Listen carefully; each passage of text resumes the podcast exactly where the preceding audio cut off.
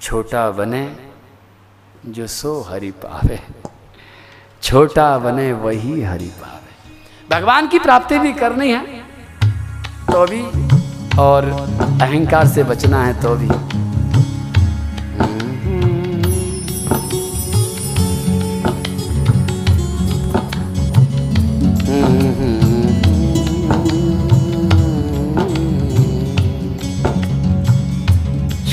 छोटा बने जो।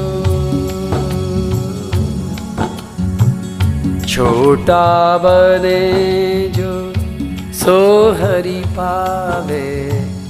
छोटा बने, वही हरि पावे। छोटा बने जो, सो हरि पावे।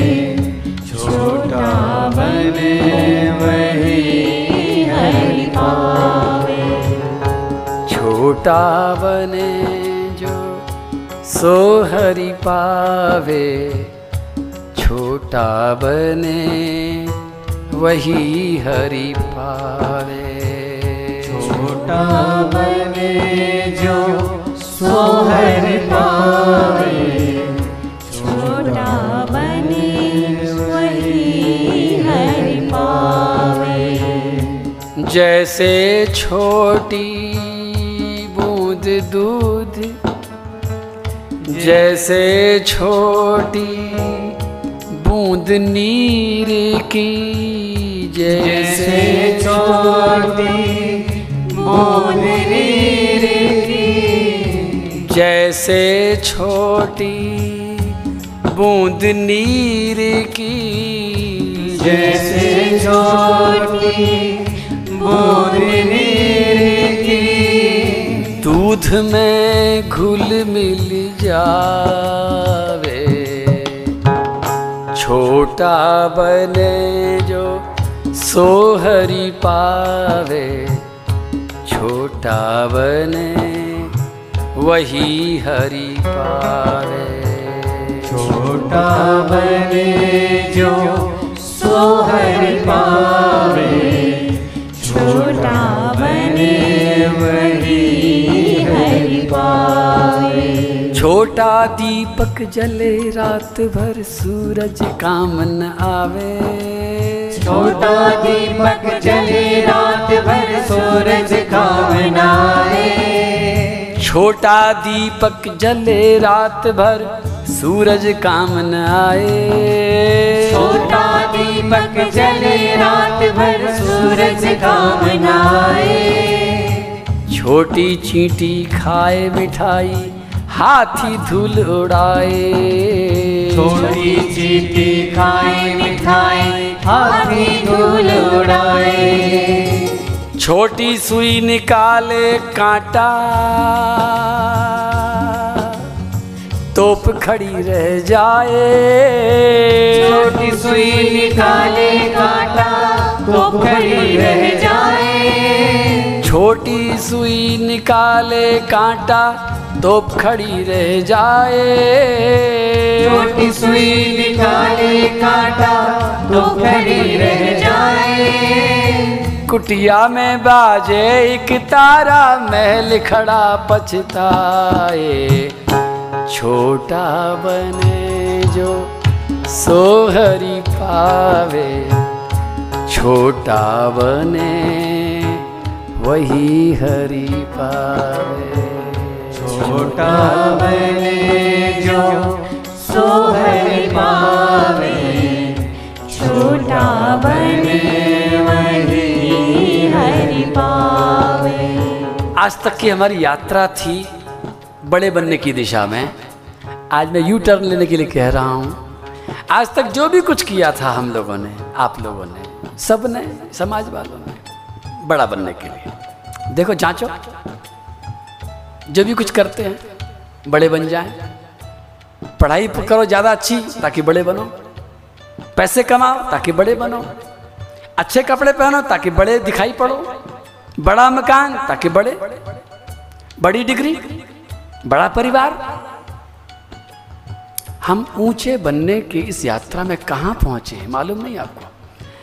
जितना बड़ा बनने की हमने कोशिश करी हम उतने ही ज़्यादा डिप्रेशन के रास्ते पर चलते चले गए। उतने ही ज़्यादा इन्फेरिटी कॉम्प्लेक्स में घुस गए क्योंकि गलत दिशा में जा रहे थे। ऐसा नहीं कि ऊँचा बनने का रास्ता नहीं, ऊँचा बनने का रास्ता है, लेकिन ये नहीं है, जिस रास्ते पर हम चले वो ऊँचा बनने का रास्ता नहीं है। ऊँचा ऊँचा, सब कहें। छोटा कहे न कोई। और जो सबसे छोटा बने, वो सबसे ऊँचा हो। छोटा बने जो सो हरि पावे, छोटा बने, वही हरि पावे। छोटा बने जो सो हरि पावे छोटा बने वही हरि पावे। छोटा बने जो सो हरि पावे छोटा बने वही हरि पावे। छोटा बने छोटा बने वही हरि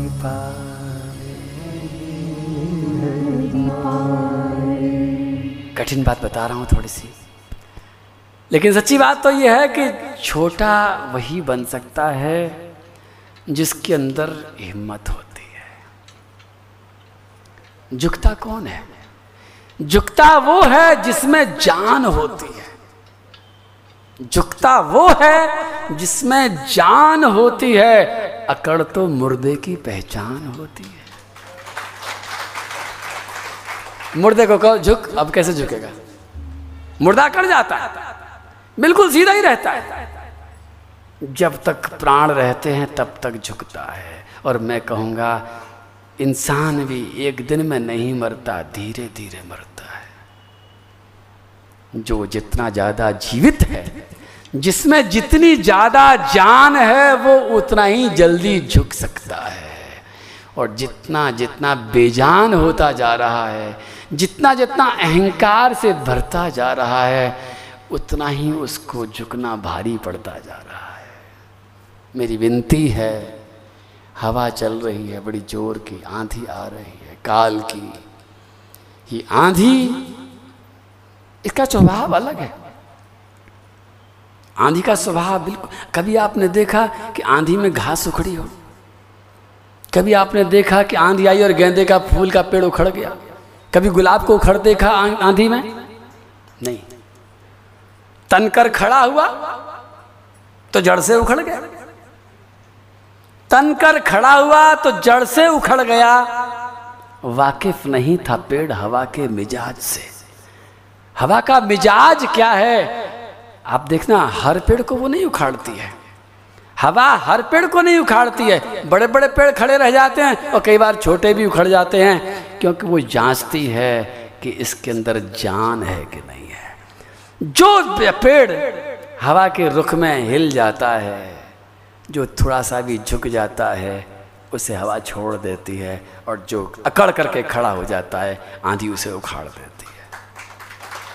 उसी तरह इस संसार में जीने की यही कला है। इस संसार में जीना है तो बस अकड़ो मत। हेकड़ी मौत है, अकड़ोगे तो उखाड़ दिए जाओगे। झुक जाओ। जितना जितना ज़्यादा जीवन होगा, उतना उतना आप यह कहना चाहिए कि झुकते रहोगे तो जिंदे बचो रहोगे और अकड़ते रहोगे तो जल्दी ऊपर चले जाओगे। एक छोटा सा बच्चा दिन में कितने बार गिरता है? एक फ्रैक्चर नहीं होता उसको। उतने बार अगर बूढ़ा आदमी गिर जाए तो एक हड्डी नहीं बचे उसकी। कारण क्या है? क्योंकि उस हड्डी उसकी भी है, हड्डी उसकी भी है, लेकिन उस बच्चे की हड्डी में इतना लचीलापन होता है कि टूटती नहीं है, मुड़ जाती है। लेकिन ये बचपन का कारण ही नहीं है। ये आपकी मानसिकता का परिणाम भी है कि उस कई बार आजकल के बच्चे भी हड्डी तोड़वा देते मुझे बड़ा आश्चर्य होता है कि भाई, पंद्रह साल का बच्चा, दस साल का बच्चा फ्रैक्चर हो गया। मुझे उत्तर मिल जाता है कि बच्चे की शरीर की आयु तो दस साल है, लेकिन उसके अहंकार की आयु ज़्यादा बढ़ गई है। आजकल बच्चा बच्चा नहीं है। उसके अंदर, बच्चे के अंदर बचपन नहीं है। उसके अंदर लोच नहीं है, उसके अंदर इलास्टिसिटी नहीं है, उसके अंदर झुकाव नहीं है, क्योंकि हमने ऐसी शिक्षा दी है उसको जो शिक्षा उसे तनाती रहती है। तनता चला जाता है, मैं बड़ा पहलवान, मैं बड़ा पढ़ा लिखा, मुझे ये आता है, मुझे वो आता है, लेकिन आपसे एक ही विनती करूँगा, यहाँ बच्चे तो बैठे ही नहीं है, इसलिए आपसे ही करूँगा और किससे करूँ? कि अपने बच्चों को अगर कुछ देना चाहते हो सौगात में कुछ खजाना सौंपना चाहते हो तो मुझे नहीं मालूम आपने कितना बैंक बैलेंस बना के रखा हो उनके लिए। ये भी नहीं मालूम कि कितनी बड़ी बड़ी ज़मीन एसेट बना करके रखे उनके लिए, कितने गहने बना कर रखे उनके लिए। लेकिन मैं इतना सा कहूँगा कि उनको एक चीज़ दे देना बस, उनको प्रणाम करने का ऐसा संस्कार देना कि वो सब कुछ के बिना रह जाएँ, लेकिन अपने से बड़ों को प्रणाम करे बिना न रह सके। अगर ये संस्कार आपने बच्चों को दे दिया तो मैं कहता हूँ आपने सब कुछ दे दिया उनको। नहीं तो बाकी, इस बाकी की बैंक के बैलेंस में कितनी सी ताकत है? एसेट कितनी देर का है? ये सारी चीज़ें उसकी रक्षा नहीं कर सकती। उसको कुछ, चारों चीज़ नहीं दे सकती। आपका कोई बैंक बैलेंस न उसकी स्वास्थ्य दे सकता है, न उसको यश दे सकता है, न उसको विद्या दे सकता है, न उसको ताकत दे सकता है। वो केवल एक छोटी सी चीज़ देगी, नोट छापने की मशीन। क्या हुआ? बजा। मांग लो भैया, भिक्षा मांग लो। छोटा बने जो।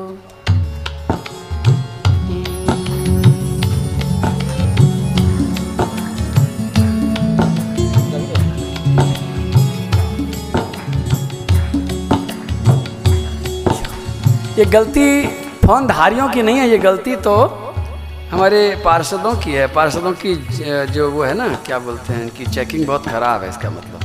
हुँ? हम्म? इसको पहले बंद कर लो, नहीं तो यहीं बजेगा बड़ी ज़ोर से। और जब यहाँ बजेगा तो सारे के सारे माइक में आवाज़ आएगी इसकी, है ना? भाई, पार्षद लोगों, आपकी जाँच ठीक नहीं है। आपकी जाँच, आप कुछ नहीं करो, इसका मतलब है कि आप सबको एक एक को पूछ लिया करो। लोग कितने से दस हज़ार तो है नहीं? दस हज़ार लोग होते तो मैं कहता भी, साहब, दस हज़ार में क्या करें? एक एक को हाथ में आकर मांग लिया करो, सब दिखा दो। एक बार जाँच लो क्या दिक्कत तो देखो, ये ये आप सब बेकसूर हैं। देखो, आपका कोई कसूर नहीं है, आप तो पहली बार आए हैं, आपको क्या मालूम? और आपकी कोई गलती मैं नहीं मानूँगा, गलती मैं अपनी मानता हूँ। ये पार्षदों की भी नहीं गलती मेरी है, क्योंकि मैंने इनको ढंग से निर्देश नहीं दिया, जाँच नहीं करी। तो मैं कान पकड़ता हूँ इसके लिए कि भाई, मेरी गलती से सब व्यवधान हो रहा है नुकसान सबका हो रहा है।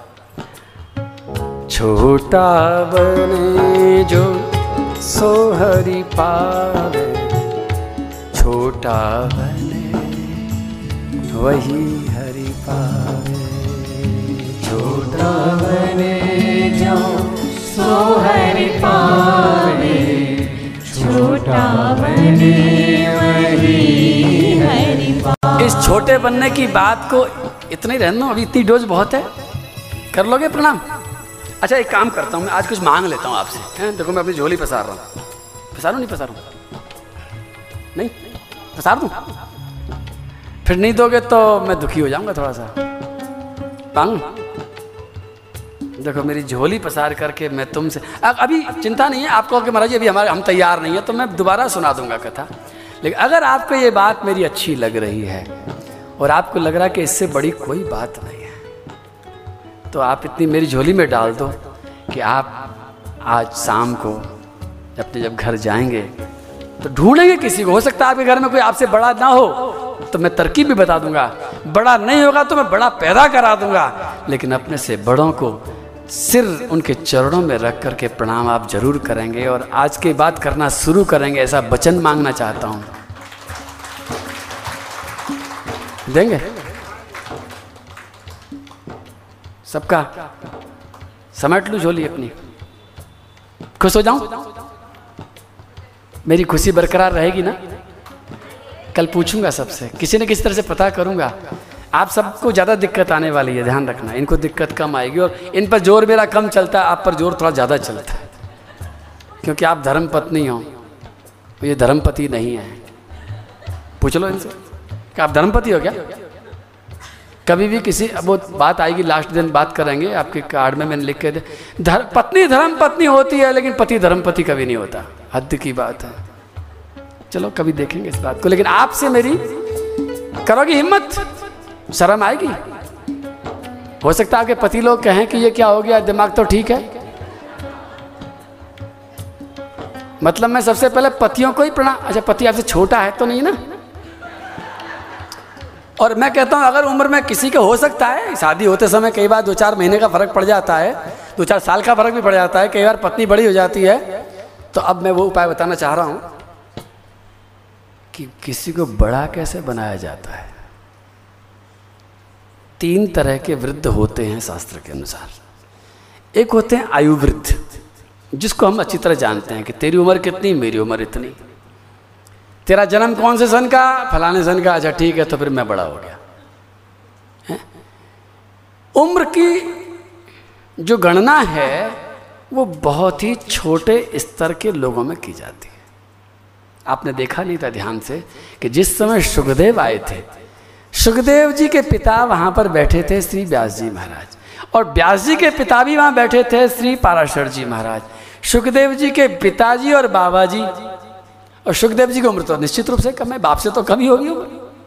लेकिन जब सुखदेव पधारे थे तो सुखदेव जी के आने के रास्ते पर श्री पाराशर ने अपनी जटा को खोल के फेंक दिया था कि मेरे पोते, मेरे नाती उस सुखदेव के चरण ज़मीन पर नहीं पड़ने चाहिए, मेरी जटा पर पड़ने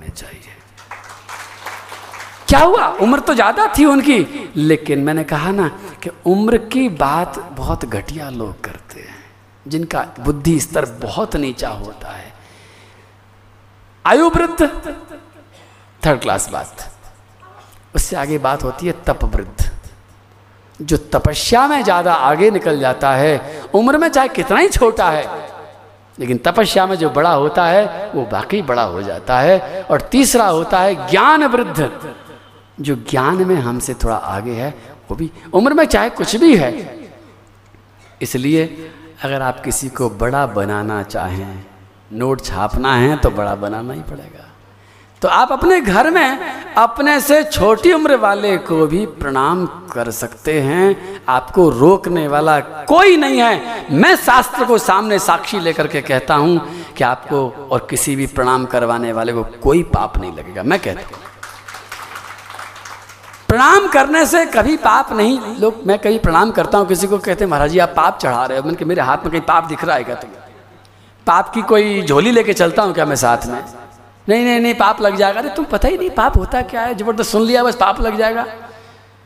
प्रणवे दंडवत भूमो अश्व चांडाल खरान भागवत की समाप्ति तो तभी होती है जब हम सबको प्रणाम करने के लिए तैयार हो जाते हैं। और मैं खाली कहता नहीं हूँ मैंने कहा ना चार तरह के नोट छपते हैं। आपने देखा होगा, यहाँ आता हूँ, सबसे पहले नोट छापता हूँ। जब जेब भर जाती तब यहाँ कर बैठता हूँ। खाली जेब से कैसे बैठूँ? जितने भी बैठे हैं, सब शायद मेरे से उम्र में छोटे हैं, बड़े हैं। ये कह रहे हैं, छोटे में तो नहीं मानता। लेकिन उम्र में छोटे होने के बाद में भी मैं इनको प्रणाम करता हूँ। दो तरह से बड़ा बना करके प्रणाम करता हूँ, एक तरह से नहीं। एक तो तपवृद्ध हैं, मेरे से पहले आकर के बैठते हैं और मेरे से बाद में आते हैं, मेरे से ज़्यादा तपस्या करते हैं सबके सब लोग। तो तपस्या में मेरे से बड़े हो गए। दूसरी बात कि जो ये कर रहे हैं, वो मुझे नहीं आता। अब ये बैठे हैं हमारे अमित जी असीम जी। असीम जी के लिए ताली बजाओ, जोरदार एकदम तो। क्योंकि असीम जी इतना बढ़िया बजाते हैं वो ऑक्टोपैड कि मेरा मन भी झूमने लगता है, बड़ा आनंद आता है आपको भी आनंद आता है आपका मन भी झूमता है। तो जो ये काम जानते हैं, वो मुझे नहीं मालूम तो मेरे से ज्ञान में बड़े हो गए। तो मैं इसके लिए उनको प्रणाम करता हूँ। फिर हमारी गायिका जी, संगीता जी बैठी हैं, इतना सुंदर गाती हैं, उनको प्रणाम करता हूँ। उसके बाद आकर के फिर मैं हाँ ताली बजा दो बिल्कुल। ये इनके कोई प्रोफेशनल गायक नहीं है, लेकिन मेरे प्रार्थना पर ये कलकत्ते से चल करके यहाँ पधारी हैं, इनका स्वागत भी है। हम अलग से कोई स्वागत नहीं कर पाए सबका। और उसके बाद में, हमारे बड़े भैया कालीदास जी जब ये सिंथेसाइजर पर अपनी धुन बजाते हैं तो कई बार तो मैं भजन, कथा करने भूल जाता हूँ, इतना सुंदर बजाते हैं। और मुझे उसकी एबीसीडी भी नहीं आती तो वो भी मेरे से बड़े उनको प्रणाम करता हूँ। पीछे बैठे हमारे नरोत्तम जी, शांत चित्त से बैठे हुए एकदम लगातार ताल देते रहते हैं, उनको प्रणाम करता हूँ, मुझे बिल्कुल नहीं आता। और उसके बगल में ये बैठे हैं हमारे गौर गोपाल जी ये तो तबला तबला भी जाते हैं, गाते भी हैं। इनको प्रणाम करके इनसे भी आशीर्वाद लेता हूँ, नोट छापता हूँ और सबके आगे हमारे बलदेव जी, इनको प्रणाम करता हूँ। तो ये चाहे उम्र में मेरे छोटे हैं, लेकिन ज्ञान में, मेरे से, कला में मेरे से बड़े हैं। इनको बड़ा बनाता हूँ, फिर प्रणाम करता हूँ और फिर नोट छाप करके यहाँ बैठता हूँ। जब मैं कर सकता हूँ तो मैं आपसे ये आशा भी कर सकता हूँ कि आप भी ऐसा कर। अरे मुझे भी आप जब प्रणाम करते हैं तो मेरे से उम्र में काफ़ी सब लोग बड़े बैठे हैं, फिर भी आप मुझे प्रणाम करते हैं तो अपने घर में भी किसी न किसी को ढूंढ लें। जैसे हम किसी भी गाँव में, किसी भी शहर में जब जाते हैं तो किसी न किसी तरह से पैसों की ज़रूरत पड़ती है तो एटीएम ढूंढ ही लेते हैं कि कहाँ है एटीएम उसी तरह से वो एटीएम पैसा निकालने के लिए ढूंढते हैं और यहाँ नोट जमा करने के लिए बैंक की शाखा ढूंढते हैं। ये सारे के सारे जितने इंसान डोल रहे हैं, सबके चरणों में भगवान की बैंक की शाखा खुली हुई है। किसी के चरणों में, जैसे किसी गाँव में कोई आदमी, किसी शहर में कोई आदमी बैंक में जा करके दस हज़ार रुपये जमा कराए, रसीद ले आया, आकर के टेंशन में आ गया अपने दोस्त से बोला कि भैया, वो आदमी जो था, जिसके हाथ में मैंने दस हज़ार रुपये दिए थे, वो तो बेईमान आदमी था। दोस्त क्या कहेगा? बोले, होने दे बेईमान। अरे, रसीद तेरे पास आ गई ना? बोले हाँ रसीद तो सही आ गई। बोले, उसके बेईमान होने न होने से कोई फ़र्क नहीं पड़ता। जमा हो गए हैं बैंक में। ये आदमी बेईमानी कर ले तो फ़र्क नहीं पड़ता। ये मैनेजर बेईमान हो जावे तो फ़र्क नहीं पड़ता। ये पूरी की पूरी शाखा बेईमान हो जावे। तो फ़र्क नहीं पड़ता। हेड ऑफ़िस से पैसा हमको मिल जाएगा। हमारा जमा हेड ऑफ़िस में हो गया। है ठीक उसी तरह से हम जब किसी को प्रणाम करें, किसी के चरणों में प्रणाम करें, अपेक्षा मत करना इस बात की कि वो आशीर्वाद दे। वो दे तो ठीक, नहीं दे तो ठीक, क्योंकि हमारा प्रणाम तो सीधा का सीधा सीधा नारायण के पास जमा हो गया है। वहाँ से हमको आशीर्वाद मिलेगा। हमें कोई रोकने वाला नहीं है। हम किसी के चरणों में नहीं कर रहे, हम तो श्री नारायण को कर रहे हैं। जगह है वो। वो नारायण का स्थान है। लेकिन करना चरणों में ही है। और नोट छापने हैं तो जल्दीबाजी में नोट छापोगे, कहीं प्रिंटिंग सही नहीं हुई तो फिर नोट चलने में दिक्कत ना आ जाए। इसलिए जब चरणों में सिर को लगाएँ तो कम से कम छः सेकंड तक लगे रहने दें। और भी प्रणाम के बारे में कुछ बातें आपको बता दूँ, क्योंकि ये बहुत बड़ा बहुत बड़ा हमारा एक सौभाग्य है। और पता नहीं ये हमारा सौभाग्य कब छिन गया। अगर आपसे पूछूँगा मैं तो मशीन बंद पड़ी होगी, सालों से बंद पड़ी होगी कभी कभी चलती होगी, होली पे चलती होगी, दिवाली पे चलती होगी कभी कभी लेकिन इससे एक बात और कहूँ कि अगर आपने, मैंने अभी थोड़ी देर पहले कहा कि अपने बच्चों को संस्कार दे जाना, कैसे दे के जाओगे? क्या उपाय करोगे? एक बुढ़िया एक बार नानक जी के पास आई थी। उसका छोटा सा एक पोता था।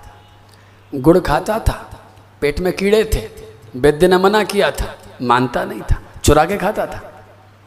थक गई थी बुढ़िया। अंत में उस नानक देव के पास में आकर के नानक जी से कहा कि, बाबा, आप तो संत हैं, ज्ञानी हैं, इसको समझाओ। गुड़ खाता है, मानता नहीं है। नानक जी ने कहा कि, अम्मा, पंद्रह दिन बाद आना, समझा दूँगा। और पंद्रह दिन के बाद में जब दोबारा बुढ़िया गई तो नानक जी ने बुला कर कहा बेटा, गुड़ नहीं खाना चाहिए। बुढ़िया खड़ी रही और बताओ कुछ। बोले, बस बता दिया और क्या बताना इतनी सी बात के लिए पंद्रह दिन लगा दिया घर में चली गई। घर जाकर के उसने देखा कि उस छोटे से बच्चे ने गुड़ खाना बंद कर दिया। छोड़ दिया उसने। अब बुढ़िया और परेशान हो गई। क्योंकि पहले तो उसको विश्वास ही नहीं था कि इसी बात पे छोड़ देगा। अरे कम से कम एक घंटा प्रवचन पिलाते तो शायद छोड़ता, समझाते, बुझाते, हर तरह से बताते, डराते, धमकाते। ये तो एक शब्द बोला, गुड़ नहीं खाना चाहिए। फिर वापस गई। अब बोली कि आपके वाणी में जब इतनी ताकत थी तो पंद्रह दिन पहले आपको क्या बिगड़ गया था? पंद्रह दिन पहले ही मना कर देते तो पंद्रह दिन का गुड़ तो पेट में नहीं जाता। नानक देव ने कहा कि एक बात बता, अम्मा, तेने मना किया। बोले हाँ मैंने तो बहुत बार मना किया, पर मेरी तो मानता ही नहीं है। नानक जी ने पूछा, तू गुड़ खाती है? बोले हाँ मैं तो खाती हूँ। तो सुन, पंद्रह दिन पहले मैं भी गुड़ खाता था। पंद्रह दिन पहले मैं भी गुड़ खाता था और तने जब कहा तो मैं सोच में पड़ गया कि जब मैं खुद गुड़ खाता हूँ तो मैं इस बच्चे को कैसे मना कर दूँ? मैंने उसी दिन से गुड़ खाना बंद कर दिया। पंद्रह दिन तक मैंने गुड़ नहीं चखा। तो मैं इस बात को कहने के लायक बन गया कि बेटा, गुड़ नहीं खाना चाहिए। हम जीवन में आचरण खुद ना करें। हम केवल इंफॉर्मेशन ट्रांसफ़र करते रहें। तो उस इंफॉर्मेशन से इंफॉर्मेशन तो बढ़ जाएगी, लेकिन जीवन में वो बात नहीं। आपके पास भी दो विकल्प हैं। आप चाहें तो अपने घर में जा कर के अपने बच्चों को डंडा लेकर खड़े हो जाएँगे कर प्रणाम, कर नमस्कार, महाराज जी ने कहा। और विशेष करके जब कोई संत आवे तो गर्दन पकड़ करके उस बच्चे की ऐसे लोग ऐंठ देते हैं और बच्चा ऐंठा जाता है, वो करना नहीं चाहता है और माता पिता खुद नहीं करेंगे। उस बच्चे से कहेंगे, तू कर। लेकिन मैं आपसे कहूँगा कि कहना मत किसी को। कोई भी बच्चा किसी के कहने से गाली देना नहीं सीखता। है कोई बच्चा मारना, पीटना सिखाने से नहीं सीखता।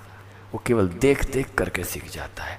वो देखता है कि हमारे माता पिता कैसे बोल रहे हैं, वो क्या कर रहे हैं। उसकी आँख का कैमरा चलता रहता है, कानों के माइक्रोफोन चलते रहते हैं, वो सब ग्रहण करते रहते हैं।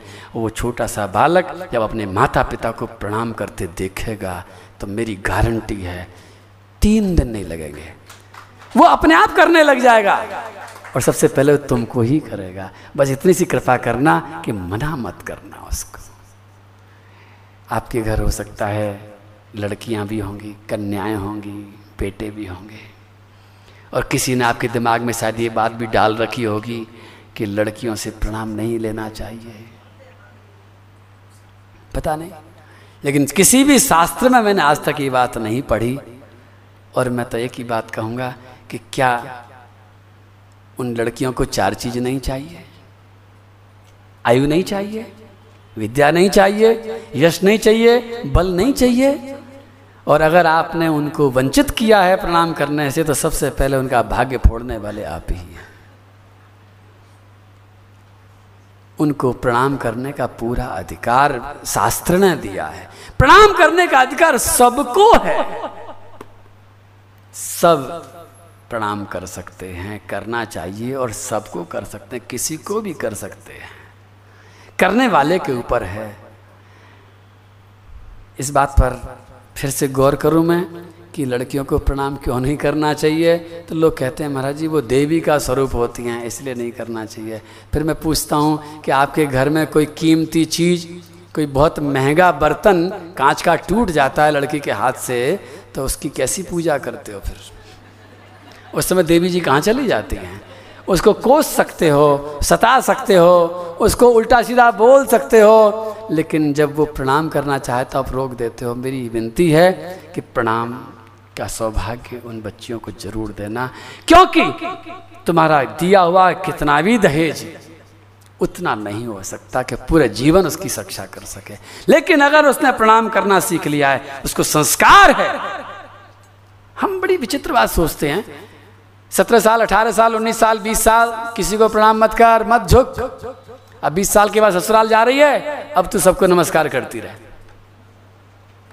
आदत ही नहीं पड़ी। जिसने ज़िंदगी में अठारह साल, बीस साल तक किसी को चरणों में अपना सिर नहीं झुकाया कैसे करेगी वो? कितनी विचित्र बात है। और जब वो ससुराल में जाती है, और वो जब नहीं करती है, या वो जरा सा करना भी चाहती है तो प्रणाम करते समय ध्यान, जब मैं करता हूँ ना तो रोज की बात है। आप ध्यान से देखना, कल देखना, देखो, ये एक वही नाटक रोज चलता है। मैं प्रणाम करने के लिए हाथ करता हूँ, और वो ऐसे पैर को लपेट लपटा करके ऐसे बैठ जाते हैं, जैसे क्या हो जाएगा। मैं भी नहीं मानता हूँ, मैं भी धीरे धीरे उंगली कर करा जब तक चरणों का स्पर्श नहीं कर लेता हूँ। तो प्रणाम करने वाला, हिम्मत वाला होना चाहिए, करवाने वाला कोई पैर लटका के आगे नहीं मिलेगा। वो छोटी सी बहू भी जब जाती है अपने ससुराल में तो वो सासू के पास में बस बस बस, हो गया। अब्बू कहती, बस बस, हो गया, ठीक है। हो गया हो गया हो गया। बोले हाँ हो गया हो गया हो गया। मैं कहता हूँ, उस बहू को चाहिए हो गया नहीं, ढंग से होना चाहिए, तभी होगा। ऐसा कैसे हो जाएगा? प्रणाम करने का जो सुख है, जो स्वाद है, जो आ जाता है, आपकी जवान में, आपके मन में, जैसे मुस्कान का स्वाद, तपस्या का स्वाद, गोविंद के गुण गाने का स्वाद, उसी तरह से आज हथौड़े का स्वाद भी आपको लगना चाहिए। हथौड़ा चलाओ। ताली तो आप बजा रहे हो, लेकिन कुछ तो बजा भी नहीं रहे हैं, वो सोच रहे हैं कि बाद में बजाएँगे। लेकिन एक बात बता पक्की बात है, करोगे? अपने हस्बैंड लोगों को? सोचो, बताओ जरा सा। देखो, अब बात सोच रहे हैं आपस में हस्बैंड को नहीं करेंगे। बाकी सबको कर देंगे, उनको नहीं करेंगे। अब मैं कहता हूँ, उन्हीं को करो। क्यों? नहीं करेंगे? उनको ही करेंगे? करवाते नहीं है? मना करते होंगे? अरे वो तो मना करेंगे, उनको मना करने का अधिकार है। वो तो मना करेंगे, दस बार मना करेंगे। लेकिन हाँ आप उनके चरणों में अपना मस्तक अकेले में कर लेना, सबके सामने न सही शर्म आ सकती है, कोई बड़ी बात है सुख भाई, पहली पहली बार आप करोगे, लोग हंसेंगे हंसेंगे भी। लोग हंसेंगे भी, लोग व्यंग भी करेंगे। लोग तुम्हें पागल भी कहेंगे, लोग तुम्हारे दिमाग को खराब भी बताएँगे, लेकिन फिर भी मेरी झोली की लाज रख लेना। मैंने तुमसे मांगा है। और इतना बात कहता हूँ, इसके बदले में कि अगर आपने अपने घर में अपने बड़ों को रोज़ाना प्रणाम करना शुरू कर दिया, और हाँ ये तो पूछना ही बोला कै बार करोगे? अगर मैं आपको एक, ऐसा हो नहीं सकता, लेकिन कल्पना करो कि मैं आपको एक नोट छापने की मशीन जाते समय पकड़ा दूँ। और ये कह दूँ कि पाँच से ज़्यादा मत छापना। तो क्या आप पाँच ही छापोगे? बिल्कुल सही कह रहे हो। रात को नींद थोड़ी आएगी फिर। रात भर चलेगी मशीन। तो जब आपको मालूम है कि नोट छापने की मशीन है तो एक ही बार क्यों? मौका ढूंढना है। जब भी मौका मिल जाए, तब नोट छाप देना है। और दिन में कम से कम सवेरे सवेरे तो वो जो गुड मॉर्निंग होती है ना, गुड मॉर्निंग के साथ साथ में नोट भी है। गुड मॉर्निंग बोल तो मना नहीं करता हूँ। अभ्यास पढ़ाओ, बोल दो क्या दिक्कत है? शुभ प्रभातम बोलने में, अंग्रेज़ी में बोलो, हिंदी में बोलो, मुझे कोई फ़र्क नहीं पड़ता। लेकिन शुभ प्रभातम तो तब होगा जब हमारा नोट छपेगा। अगर नोट ही नहीं छपेगा तो शुभ प्रभात कैसे होगा? हमारा प्रभात, हमारा दिन तभी शुभ होगा जब हमारा सबसे पहले नोट छपेगा। तो सबसे पहले तो उठते उठते ही नोट छाप देना। और उसके बाद में दूसरा नोट, जब स्नान वगैरह कर, करा करके आप तैयार हों, तब दूसरा नोट ज़्यादा लग रहा है क्या? बोले, महाराज जी, आपने झोली पसारते समय तो ये सब नहीं कहा था, आप तो ज़्यादा ही कर रहे हो। अच्छा भाई, एक की तो मेरी झोली है, बाकी सब तुम्हारी मनमानी है, कोई बात नहीं। लेकिन बता देता हूँ कि कब कब करना चाहिए। मेरा कुछ फ़ायदा हो रहा है? मुझे फ़ायदा हो जाएगा आपके आपके प्रणाम करने से? लेकिन मैं जो बता रहा हूँ, तुम्हारा फ़ायदा बता रहा हूँ, उसके बाद में जब घर से कोई बाहर जाता है, कोई भी, अगर हम छोटे हैं तो हम प्रणाम करके जाएँ। और वो छोटा है तो वो प्रणाम करके जाए। अगर जाने वाला बड़ा है तो हम उन्हें विदा करते समय भी प्रणाम करते हैं। और फिर तीसरा, कितने हो गए? तीन हो गए ना? और चौथा, वो संध्या का समय जब आता है ना, जब दिया जलता है, यानी बत्ती जलती है, जब दोनों समय मिलते हैं, संध्या का समय होता है, उस समय संध्या का प्रणाम, गुड इवनिंग वाला प्रणाम, और फिर गुड नाइट वाला प्रणाम। तो पाँच तो हैं फिक्स प्रणाम। और, हैं? क्या हुआ? और भी कोई है क्या? और भी कोई याद आए तो कर, नोट छापना है क्या दिक्कत है? लेकिन एक बात मैं कहता हूँ, अगर आपने अपने घर में ये परंपरा डाल दी है तो मेरी गारंटी है कि आपके घर में होने वाले झगड़े के पिचानवे परसेंट झगड़े खत्म हो जाएँगे। पाँच परसेंट की तो मैं गारंटी नहीं लेता हूँ पिचानवे की गारंटी है मेरी कि फिर सास बहू का झगड़ा नहीं हो सकता। बिल्कुल। क्यों नहीं हो सकता है? झगड़ा तो होगा थोड़ा सा होगा। वो शाम तक ही ख़त्म हो जाएगा, क्योंकि एक परंपरा डाली है अपने घर में कि प्रणाम करना है। घटना घटेगी, हो सकता है सास मुँह से कुछ कह दे। हो सकता है बहू के मुँह से कुछ निकल जाए। हो सकता है दोनों के गाल फूल जाएँ। हो सकता है दोनों अपने अपने कमरों के अंदर की चटकनी लगा करके बैठ जाएँ। हो सकता है। बर्तन है तो खड़कते भी हैं, क्या हो गया? लेकिन ये टिकेगा, ये हवा, ये बारूद जो है, ये जमा नहीं रह सकता। क्योंकि जब संध्या होगी तो बहू का कर्तव्य कहेगा कि अब आई आफत। अब प्रणाम करना पड़ेगा। अहंकार कहेगा, नहीं करते प्रणाम। अहंकार कहेगा, नहीं, ऐसी सास को क्या प्रणाम करना? ऐसे व्यवहार करती है, इतनी बेकार है। लेकिन फिर फिर अंदर से बुद्धि कहेगी कि अगर आज प्रणाम करने नहीं गए तो ये प्रमाणित हो जाएगा कि हमारे मन में कोई बात है। चलो बिना मन से ही कर देते हैं। और वो बहु बिना मन से ही प्रणाम करने पहुंचेगी। बिना मन से करेगी। मन की चिंता मत करो। लेकिन जब वो बिना मन से अपना सिर चरणों में रखेगी तो वो सास का मन भी पिघलेगा। सास भी ऊपर से हाथ धर के आशीर्वाद देगी। क्या है? खुश रहो? अरे क्या क्या देती हैं? हाँ दूधो नहाओ, पूतो फलो। सील सपूती रहो, अखंड सब आशीर्वाद जब आशीर्वाद का झरना झरेगा तो वो बहू के मन में भी जो भी कुछ मलाल था, वो भी निकल जाएगा। रोज की बात, रोज ही खत्म हो जाएगी। बारूद जमा ही नहीं होगा विस्फोट कहाँ से होगा? जो घर को बिगाड़ता है, जो घर को टुकड़े कर देता है, जो चूल्हे अलग अलग कर देता है, परिवार का विभाजन करने वाला जो बारूद है, वो बारूद रुकेगा ही नहीं। आपकी एक छोटी सी बात से, और जो चार नोट छप रहे हैं वो अलग है। भगवान की कृपा मिल रही है, वो अलग है, और मेरी झोली भर रही है, वो तो अलग है। तो छोटा बने, जो सो हरि पावे। छोटा बने छोटा बने, जो सो हरि पावे। छोटा बने वही हरि पावे। छोटा बने जो सो हरि पावे। छोटा बने वही जैसे छोटी बूंद नीर की दूध में घुल मिल जावे।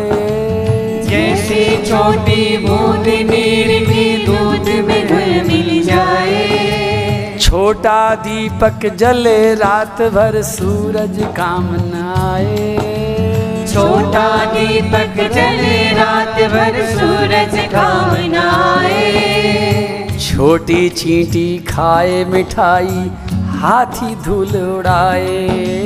छोटी चीटी खाए मिठाई हाथी धूल उड़ाए। छोटी सुई निकाले कांटा तो खड़ी रह जाए। छोटी सुई निकाले कांटा तो खड़ी रह जाए। कुटिया में बाजे एक तारा महल खड़ा पछताए। छोटा बने जो सो हरि पावे। छोटा बने वही हरि पावे। छोटा बने जो सो हरि पावे। छोटा बने वही हरि पावे। वही हरि पावे। वही हरि पावे। वही हरि पावे। वही हरि पावे। वही हरि पावे। वही हरि पावे। बोलो भागवत भगवान की जय। मुझे पूरी आशा है पूरा विश्वास है कि आपका हथौड़ा आपके हाथ में ही रहेगा। कभी छोड़ोगे नहीं इसे? और जब भी कोई बड़ा मिल जाएगा तो अपने बड़े के ऊपर हथौड़ा चलाने में बिल्कुल शर्माना मत, बिल्कुल डरना मत, धड़ाक से चला देना। नोट छाप लेना और साथ साथ में मुस्कुरा भी देना। ऐसा मत करना कि मुँह फुला करके आप नोट छापने लगो तो फिर नोट नहीं छपेगा। छैनी भी होनी चाहिए, हथौड़ा भी होना चाहिए, चेहरे पर मुस्कान भी होनी चाहिए और साथ साथ में प्रणाम की भी बात होनी चाहिए। श्री शंकर भगवान की लीला को मैं आगे सुनाऊं। शंकर भगवान अपने कैलाश पर्वत पर बैठे हैं और दक्ष प्रजापति का अहंकार और व्यथित हो रहा है।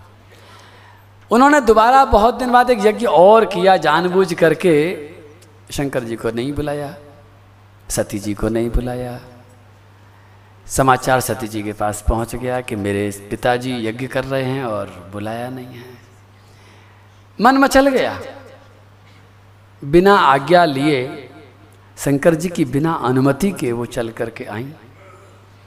उस यज्ञ में उन्होंने चारों तरफ़ देखा।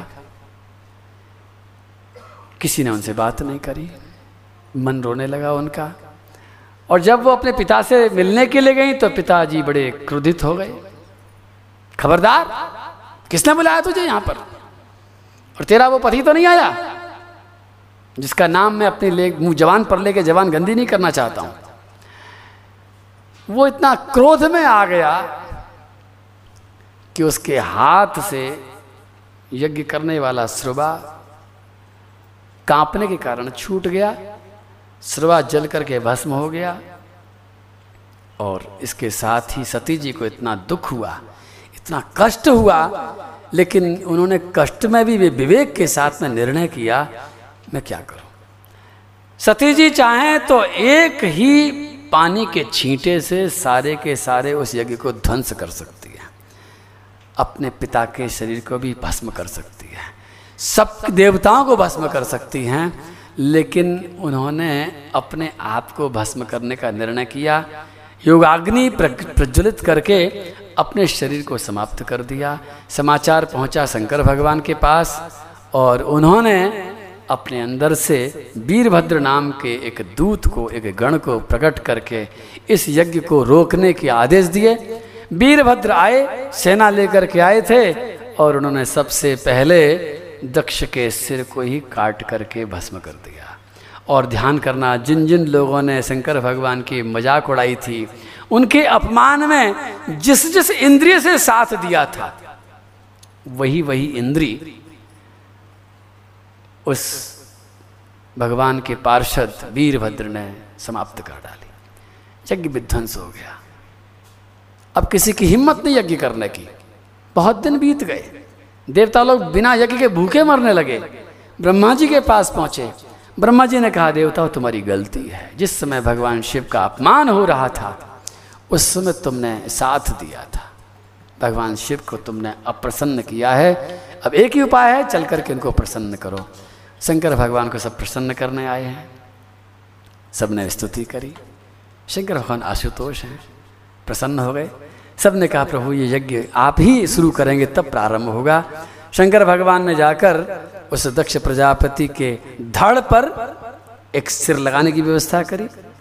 बकरे का सिर लगाया गया। समझने के लिए बड़ी सुंदर कथा है कि अहंकार इस सिर में ही रहता है। अहंकार का प्रतीक इस सिर है। दक्ष में बहुत अहंकार था। जिस अंग में अहंकार था, उसी का ऑपरेशन कर दिया गया, दूसरा सिर लगा दिया गया है। और जब सिर बदल गया है तो अब अहंकार बिल्कुल नहीं है। वही दक्ष अब शंकर भगवान को प्रणाम कर रहा है।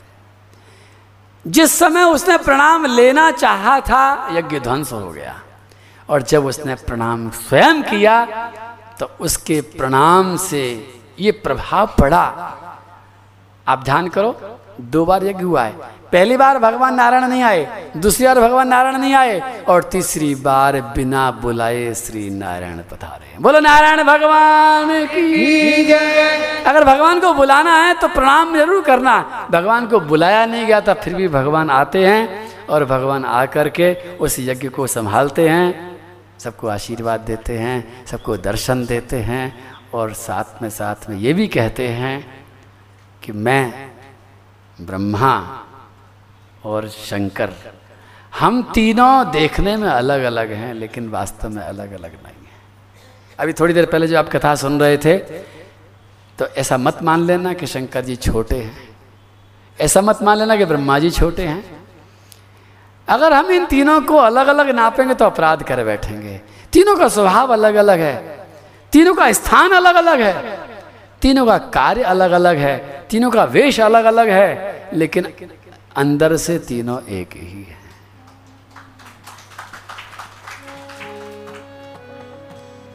तेरे रूप जगत में देखे तेरे रूप जगत में देखे हमने जुदा जुदा। तेरे रूप जगत में देखे रूप जगत में देखे। तेरे रूप जगत में देखे। तेरे रूप जगत में देखे। हमने जुदा जुदा। हरिओम नमः शिवाय। हरिओम नमः। हरि ओम नमः शिवाय। हरि ओम नमः शिवाय। हरिओम नमः शिवाय। हरिओम नमः शिवाय। हरि नमः शिवाय हरि नमः शिवाय तेरे रूप जगत में देखे। तेरे रूप जगत में देखे। तेरे रूप जगत में देखे। तेरे रूप जगत में देखे। हमने जुदा जुदा अलग अलग भगवान के रूप हमको रोज देखने को। तीन ही नहीं है। तीस ही नहीं है तीन लाख ही नहीं है करोड़ों रूप हैं। अलग अलग रूप है। लेकिन भगवान अलग अलग नहीं है। भगवान एक ही है। रूप अलग अलग हैं। और जब भगवान को जो अलग अलग मान लेता है वो सबसे बड़ा अपराध कर बैठता है। तेरे रूप जगत में देखे। तेरे रूप जगत में देखे। हमने जुदा जुदा हरिओम नमः शिवाय हरिओम नमः शिवाय। हरि ओम नमः शिवाय। हरि ओम नमः शिवाय। गुनाहगार हम तेरे बंदे। गुणगार हम तेरे बंदे। गुनाहगार हम तेरे बंदे। गुनाहगार हम तेरे बंदे। कर दे माफ़ खता। हरिओम नमः शिवाय। हरिओम नमः शिवाय। हरि ओम नमः शिवाय। हरि ओम नमः शिवाय। हरिओम नमः शिवाय। हरिओम नमः शिवाय। हरि ओम नमः शिवाय। हरि ओम नमः शिवाय। कोई राम कहे कोई अल्लाह।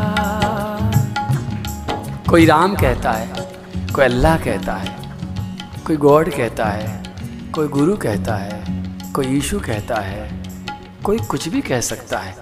कोई राम कहे कोई अल्लाह कहे कोई राम कहे कोई अल्लाह गॉड गुरु कोई घनश्याम कोई राम कहे कोई अल्लाह गोड गुरु कोई घनश्याम कोई राम कहे ध्यान रखना आपको कभी इस लड़ाई में नहीं पड़ना है। कौन से भगवान बड़े हैं, बिल्कुल मत सोचना कभी। जिसकी जहाँ श्रद्धा है, वो ठीक है। आपकी जहाँ श्रद्धा है, वहाँ ठीक है। कोई राम कहे, कोई अल्लाह गॉड गुरु, कोई घनश्याम कोई राम कहे, कोई अल्लाह गुरु कोई घनश्याम। रास्ते अलग अलग हैं सबके पर सबका है एक मुकाम। रास्ते अलग अलग है सबके पर सबका है एक मकान रास्ते अलग अलग हैं सबके पर सबका है एक मुकाम। रास्ते अलग अलग है सबके पर सबका है एक मकान रास्ते अलग अलग हो सकते हैं। रास्ते तो अलग अलग होते ही और होने भी चाहिए। लेकिन हर रास्ते पर हर आदमी नहीं चल सकता। हर रास्ते पर चल करके आप कहीं नहीं पहुँच सकते। एक ही रास्ते पर चला जाता है। इसी तरह से कोई राम के रास्ते पर चल रहा है, कोई अल्लाह वाले रास्ते पर चल रहा है, कोई गॉड वाले पर चल रहा है। किसी ने श्री कृष्ण का रास्ता पकड़ लिया है, किसी ने श्री शंकर भगवान का रास्ता पकड़ लिया है। लेकिन ये सारे के सारे रास्ते जाकर के एक ही जगह पर मिलेंगे। रास्ते अलग अलग हैं सबके पर सबका है एक मुकाम रास्ते अलग अलग है सबके पर सबका है एक मकान। तेरी रहमत अलख निरंजन हो। तेरी रहमत अलख निरंजन सब पर करे दया। हरि ओं नमः शिवा हरि ओं नमः शिवा हरि ओं नमः शिवा हरि ओं नमः शिवा हरि ओं नमः शिवा हरि ओं नमः शिवा हरि ओं नमः शिवा हरि ओं नमः शिवा हरि ओं नमः शिवा हरि ओम नमः शिवाय। हरि ओम नमः शिवाय। हरि ओम नमः शिवाय। अहं ब्रह्मा च सर्वश्च। जगतः कारणं परम्। आत्मेश्वर उपद्रष्टा। स्वयं दृग्विशेषणः। आत्ममायां समाविश्य। सोऽहं गुणमयीं विभु आत्ममायां समाविश्य सोहम गुणमयीं द्विज। सृजन, रक्षन्, हरन् विश्वं। दध्रे संज्ञा क्रियोचिता।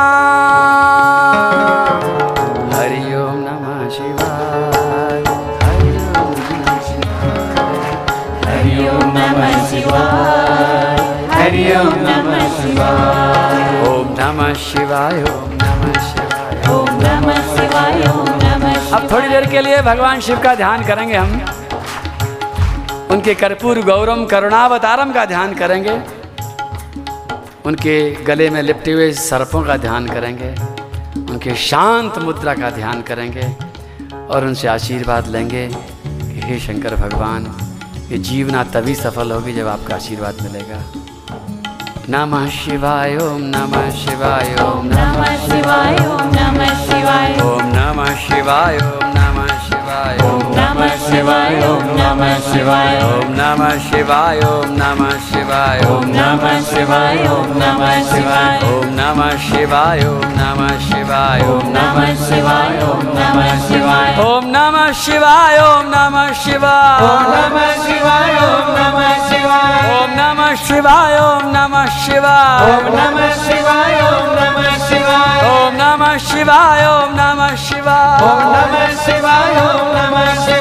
ओम नमः शिवाय ओम नमः शिवाय नमः शिवाय ओम नमः शिवाय ओम नमः शिवाय ओम नमः शिवाय ओम नमः शिवाय ओम नमः शिवाय तेरे रूप जगत में देखे तेरे रूप जगत में देखे हमने जुदा जुदा हरि ओम नमः शिवाय हरि ओम नमः शिवाय हरि ओम नमः शिवाय तेरे नूर से, तेरे नूर से यह जग उपजा हर्ष तेरी निराली है। तेरे नूर से यह जग उपजा हर्ष तेरी निराली है। हम सब हैं मोहताज तेरे तू ही गुलशन का माली है। हम सब है मोहताज तेरा तू ही गुलशन का माली है। राज़ी हैं हम सब उसमें ही।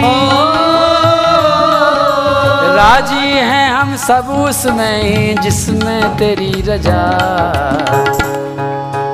हरिओम नमः शिवाय।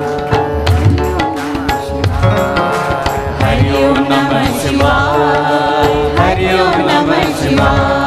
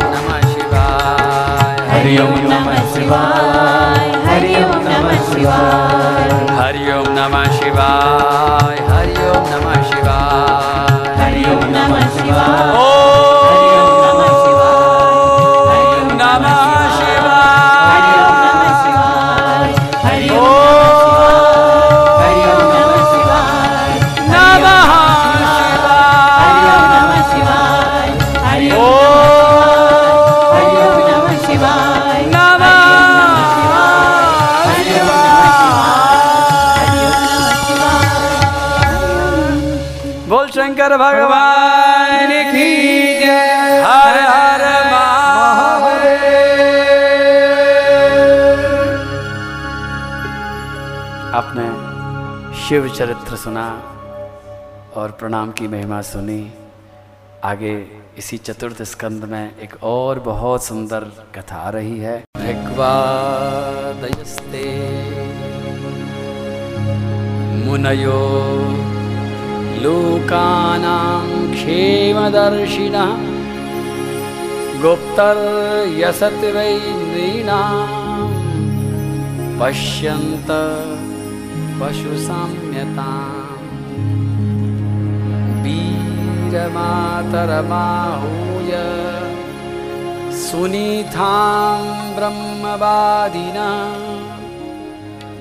प्रकृत्य सम्मतं वेन मभ्यसिञ्चन् पतिं भुव। बोलो, भागवत भगवान की जय। श्री सुखदेव जी महाराज की जय। आज आज तक तो हर दिन एक ही अंगूठी की बात हो रही थी, लेकिन आज मैं सोचता हूँ कि आज दो अंगूठी होनी चाहिए आपके पास में। गोविंद के गुण गाइए, तप करते रहिए, मुस्कुराते रहिए, मुस्कान, होठों पर मुस्कान है, और हथौड़ा, छैनी और हथौड़ा।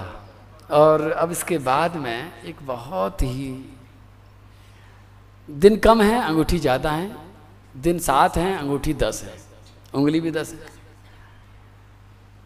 इसलिए मैं इसी निर्णय पर आया कि भाई आज के दिन दो अंगूठी कम से कम हो जाए तो ये हाथ तो हमारा पूरा का पूरा फुल। अंगूठा रह गया बस खाली। भागवत ने एक बहुत बड़ी बात जो बताई वो पांचवी अंगूठी ये है, उसका छोटा सा शब्द भी है, दा। एक मंत्र है छोटा सा, विज्ञान है दा का। और ये विज्ञान इस विश्व के सबसे बड़े वैज्ञानिक ने बनाया था। इस विश्व का सबसे बड़ा वैज्ञानिक ब्रह्मा, जिन्होंने सारे के सारे नियम, कायदे, कानून बनाए, सारे के सारे डिज़ाइन बनाए, सब कुछ बनाने वाले वो ब्रह्मा। उन्होंने देखा कि मनुष्य का उत्थान नहीं हो रहा है। मनुष्य नीचे जा रहा है। और इन्हीं मनुष्य में से निकले हुए देवता, वो भी सुखी नहीं है। उनका भी उत्थान नहीं हो रहा है। और इन्हीं के साथ में है दानव।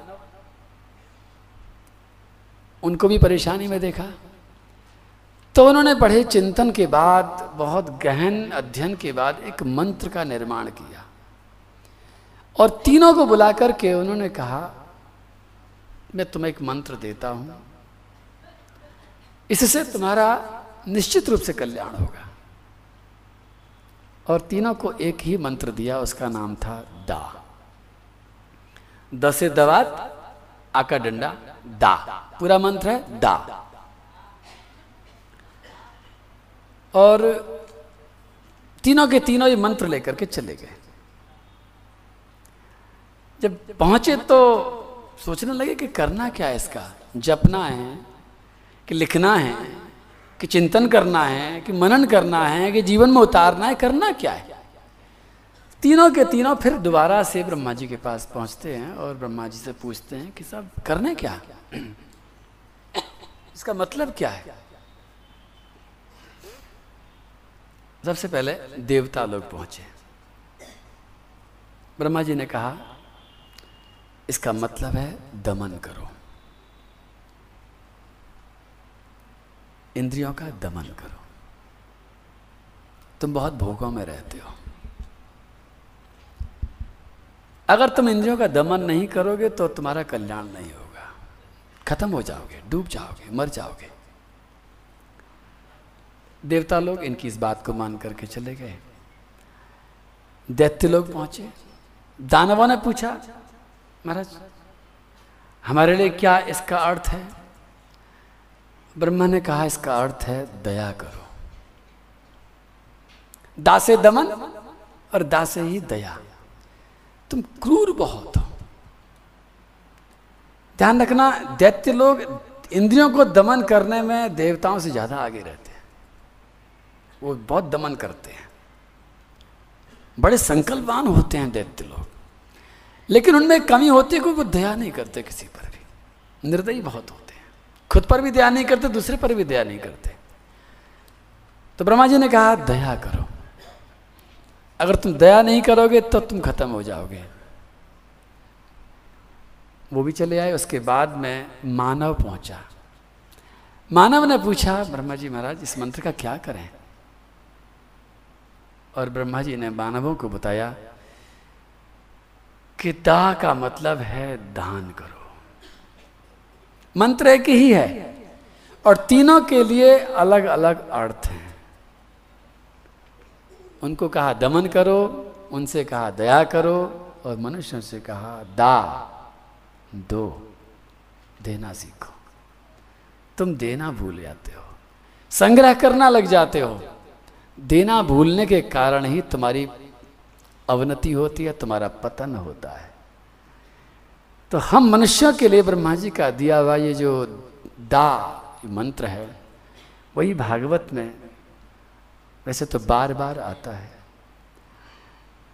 लेकिन विशेष करके चतुर्थ स्कंद के इस राजा बेन की कथा में आया था, मैंने जानबूझ करके एक प्रसंग छोड़ दिया है।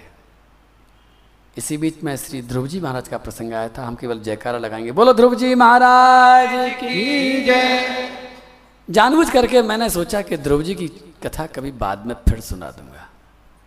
मुझे उम्मीद है कि मैं दोबारा तुमसे ज़रूर मिलूँगा। इस आयोजन के बाद में भी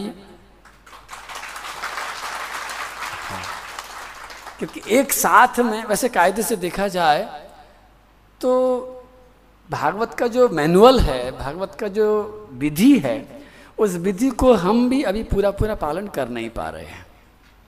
आपकी भी सामर्थ्य नहीं है, कुछ मेरे कहता हूँ, मेरी भी सामर्थ्य नहीं है। अगर मैं सामर्थ्य इकट्ठी भी करूँ तो मेरे सामर्थ्य से काम नहीं चलेगा। कायदे से सूर्योदय से लेकर के सूर्य आस्त तक ये सत्र चलना चाहिए। करीब करीब चौदह घंटे। हम बैठते हैं ज़्यादा से ज़्यादा चार घंटे, पाँच घंटे।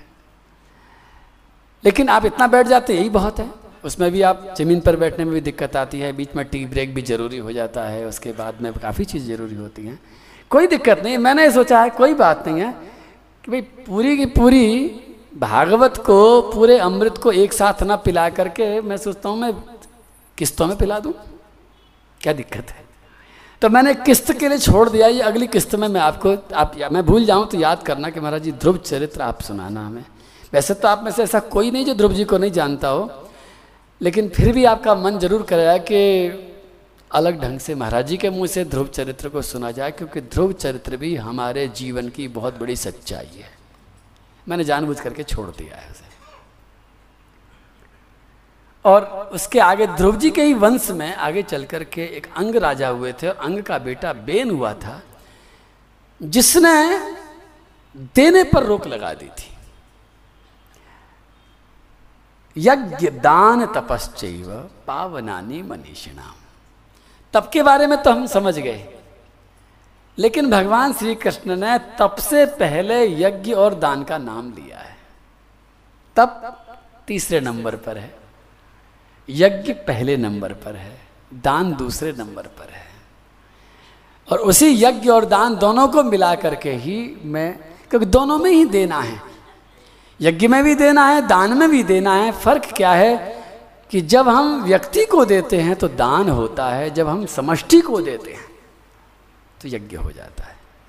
और यज्ञ के लिए, पहले दिन भी कुछ कह रहा था, आज भी कह रहा हूँ। यज्ञ का मतलब अग्नि जला करके केवल उसमें पुरोडास डालना ही नहीं है। वो भी है। वो क्या है? वो एक बहुत बड़ी कोरियर सर्विस है।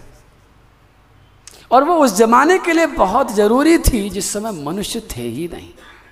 मनुष्य बहुत कम थे। उस समय भी जब मनुष्य नहीं थे, मनुष्य बीमार नहीं रहते थे, मनुष्य भूखे नहीं मरते थे, जिस समय किसी को किसी की कोई ज़रूरत नहीं थी, कोई भूखा नहीं था, कोई नंगा नहीं था, कोई भिकारी नहीं था, कोई बीमार नहीं था, कोई असहाय नहीं था, उस जमाने में भी इन ऋषियों ने, मुनियों ने, वेदों ने, शास्त्रों ने, भगवान ने कहा था, यज्ञ करना। देना ज़रूर, बिना दिए मत रहना। किसको दें? किसको ज़रूरत ही नहीं है? तो मैं बता दूँ कि जब किसी को ज़रूरत पड़ती है और तब हम अगर देते हैं तो वो यज्ञ नहीं होता। वो दान भी नहीं होता। वो न यज्ञ है, न दान है। वो हेल्प है, वो सहायता है, और वो कभी भी यज्ञ और दान की ऊंचाइयों को नहीं छू सकता है।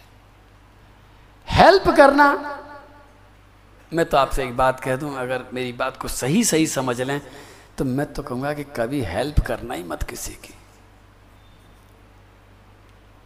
आप कहोगे, महाराज जी, ऐसी कैसी बात कर रहे हो? हेल्प नहीं करेंगे। दुनिया कहती हेल्प करो। मैं कहता हूँ हेल्प मत करो। भागवत कहती हेल्प मत करना। क्या फ़र्क है? क्रिया में कोई फ़र्क नहीं। जैसे मैंने कहा था, प्रेम में और काम में बाहर से कोई फ़र्क नज़र नहीं आएगा। अंदर फ़र्क है, उसी तरह से हेल्प में और दान में और यज्ञ में, इन्हीं से मिलता है शब्द सेवा में। बाहर से कोई फ़र्क नज़र नहीं आएगा, अंदर बहुत बड़ा फ़र्क होगा। क्या फ़र्क होगा? जब हम हेल्प करते हैं तो सबसे बड़ी बात है कि हमारे अहंकार को खुराक मिलने लग जाती है, जो कि बहुत खतरनाक होती है।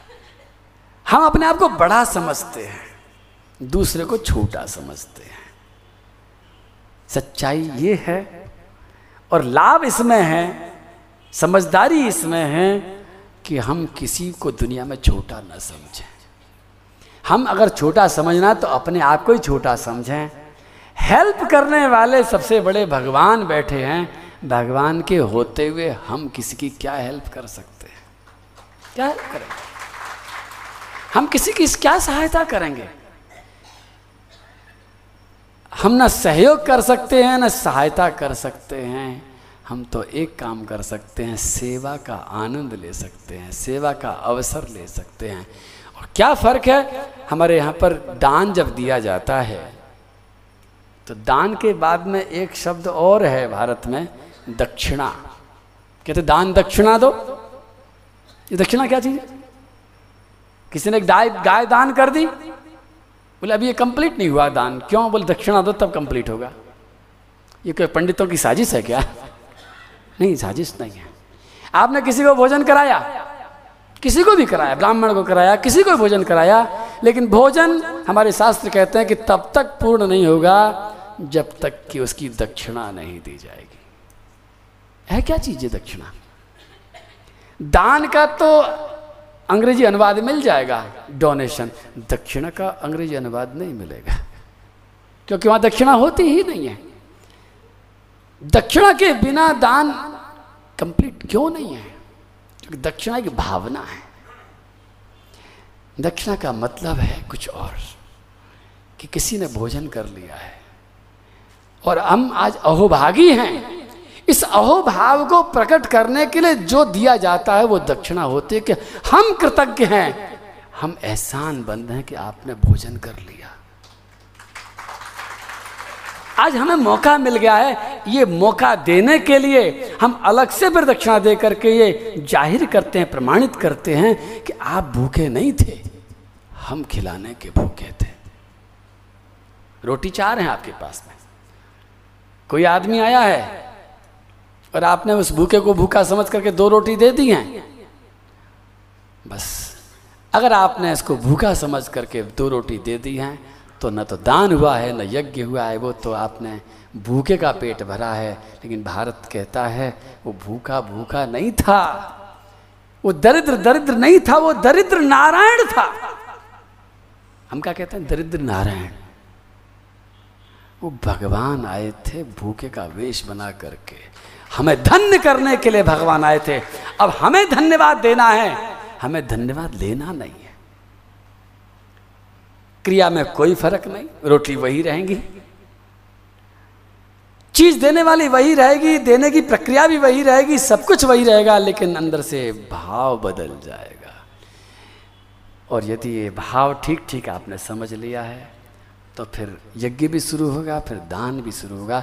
और दोनों की दोनों चीज़ें, ये सेल्फ स्टार्ट चीज़ें हैं, ये बाहर परिस्थिति जन्य चीज़ नहीं है। अगर हम इंतज़ार कर रहे हैं रोटी लेकर के कि कोई भूखा मरेगा, तब हम रोटी देंगे। तो समझ लो कि हमने समझा ही नहीं है। हम इंतज़ार नहीं करेंगे किसी के भूखे रहने का। हम तो रोटी लेकर के खुद निकलेंगे कि भैया कोई खा ले, हमारी वस्तु कोई स्वीकार कर ले। और हमें धन्य कर दे। ये यज्ञ और दान की भावना है और इसके बाद इससे होता क्या है? ये जो आपके अंगूठे में आने वाला ये जो हीरा है, यज्ञ और दान। आपके शायद उसमें मिल गया था ना?